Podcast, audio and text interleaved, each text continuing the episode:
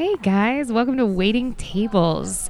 This is a podcast designed to be a place for venting about customer service positions from either people that are currently in customer service positions or the lucky few that got out. Most of us have had the distinct pleasure of working in some form of customer service in our lives. As such, you would imagine customers would be understanding, compassionate, and just generally easy to interact with whilst we're at work, seeing as how they most likely are going to get it. Shockingly, customers often are not. This podcast is going to explore what it is like to be on the receiving end of these emotions and demands from customers. And it's going to end with advice on how we can all do better when it comes to interacting with one another, whether you be a customer or the employee. I'm Kate Gaffney, I'm the host, and I'm just really excited to release this into the world. This has been a labor of love for a very long time. And to my friends and family and everybody that has stood by me during the development of this process, I'm super grateful and I can't wait for you to hear it. This is a teaser episode with just snippets of some of the many lovely interviews I've been able to do. Yeah, we're releasing it before the end of the new year, be, or before the beginning of the new year and the end of this year, because I just wanted to do a little bit of a nod to everybody working in customer service since most of us are still working over the holidays. Most of us don't get this time off. And most of us, in order to even be hired for the customer service position that we took, were not able to take the time off and were told, you know, if you want this job, you are available on Christmas and New Year's and Thanksgiving and Halloween and all of the all of the fun holidays. So, since most other podcasts are on hiatus during this time and most customer service people are still trudging along to their jobs, I thought why not release this? First full episode will be the following Monday, which will actually be, I believe, the 30th of December. So, yeah, thank you guys so much and just uh, please enjoy. The thing people don't get about customer service is you have to be able to handle a situation under pressure. Mm. And you have to look like it doesn't faze you at all. So true. So true. And that's why Christmas season Oh, it's the is worst. the worst, The worst. season. I think that's why I'm traumatized and I hate the holidays now. Straight up. Because I hear you hear Christmas music from October to January. oh, yeah, because you played it in the store, huh? Yeah. Ugh. As a waitress, I will never like after Sunday service people Okay. because churchgoers are so rude to you as a waitress. And I don't like people around the holidays, shoppers around the holidays, mm. because it's so fake to me. Interesting. When you work in customer service, you see how fake everyone is because they rush in, they need a gift for their kid's teacher or their aunt's cousin's brother, and they don't think about what they're buying. They just want you to help them get the cheapest thing possible that's the nicest thing possible. And I had this, we went through many managers, but we had this one manager who worked there for years. Like, God bless Jim. and Jim, you know, he talked like this, really affected. Yeah, yeah. and Jim overheard me once. I, I came to a table, I rattled off like 18 specials. And the couple at the table, they go, Oh, are you our waitress? And I said, Well, I'm not Zorro. And my manager happened to be at the back of the room and overheard me. And he's like, Shauna, can I talk to you for a minute? And I'm like, yes. And he's like, you can't tell your cu- our customers you're not Zorro. I came here on New Year's Eve, 2014, going into 2015, and I uh, and I, I I had a show that night. When I pulled into town, it paid me fifty dollars to perform at some Irish pub for New Year's Eve, and I was like, Psh, I'm already I made it. getting paid. Like this is gonna be easy, and it was not. I don't feel even like- understand what happened to this day. She just didn't like what I she didn't like I wasn't moving fast enough and I wasn't smiling enough for her. I And so really she want you to told name her, her. assistants to remove me and was real horrible. I mean it was like horrible. Like her assistant one of her assistants came and apologized to me because she was so nasty. So Jaya was working a book signing. Do you want me Mm-hmm. to name her?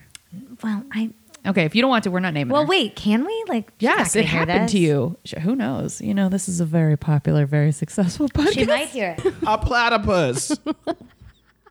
David, this is not a fucking science podcast. Can we keep talking about Okay. your fucking credentials? Which, by the way, I don't even know if they qualify you for this because it's so all over the place. I know. David, so you're in college. So I'm in college. Yeah. So sorry, I'm gonna do this away from the. Oh God, he's opening a water bottle. It just unaware. This he's also a producer, which I mentioned in the intro, and doesn't seem to be aware. Sound, and now he's just gulping his. Oh, this is the best podcast ever, probably ever. you know, like 42s. And, and Steve was like, hey, let's go over to their student section. Like they had just scored, Michigan had just scored. And he's like, let's go to their student section and like, let's just like, um, he's like, we'll do the flips over there. And I was like, we're like, Steve, is that a good idea?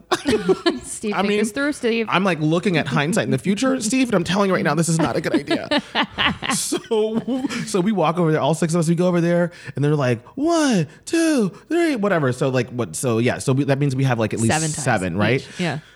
We get to the, we get through like you know like that third one, and I'm like, This is it's it. not looking good, right?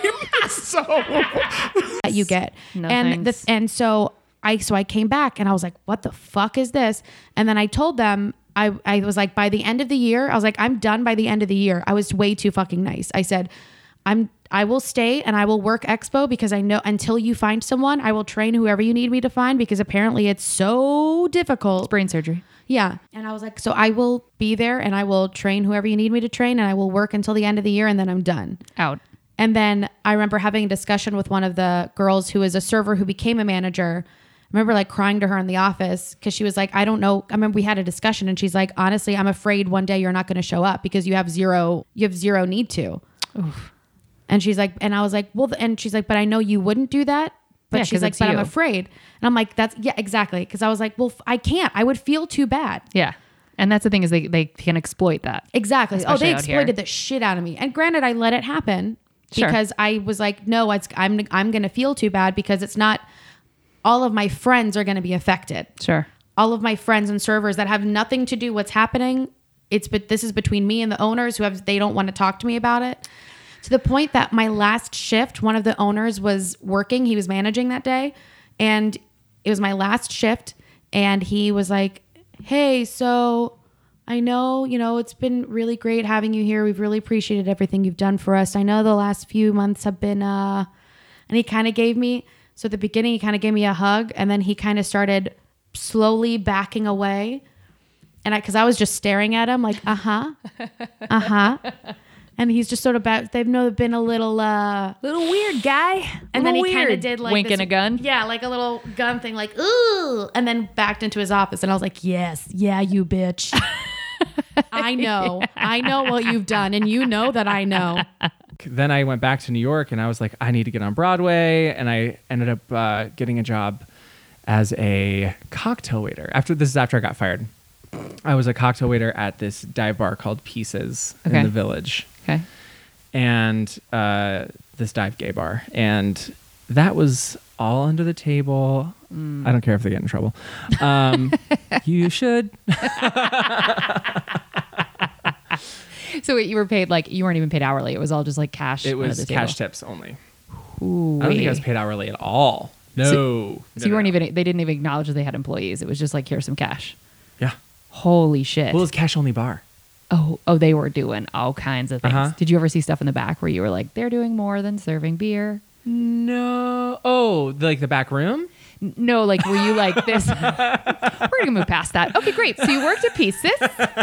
And uh, can I swear on this podcast? Absolutely. My mom literally said uh, when I was 13, uh, two things that stood out. Is like we all shit out of the same hole, which is true. It's a fact. Even Joe Rogan has to go to the bathroom once a day. at minimum, minimum yeah. for that dude's diet. Well, probably with all the elk meat he eats, probably more than once a day. Even Chris D'Elia has to go number two. Yeah. I have to go number two. You have to do it. Yeah. And then she said, Earl, there's always someone with a bigger dick in the room. Wow. Which you know, when I, I took that literally, so when I was like 14, I'm like, You're like, "Oh, "Which guy- one? Yeah, Which that guy one?" looks like he has a big dick. Uh, uh, so, but I was raised around respect. Mm. So when I feel disrespected, you know, I tend to speak out, where, where most you. people wouldn't.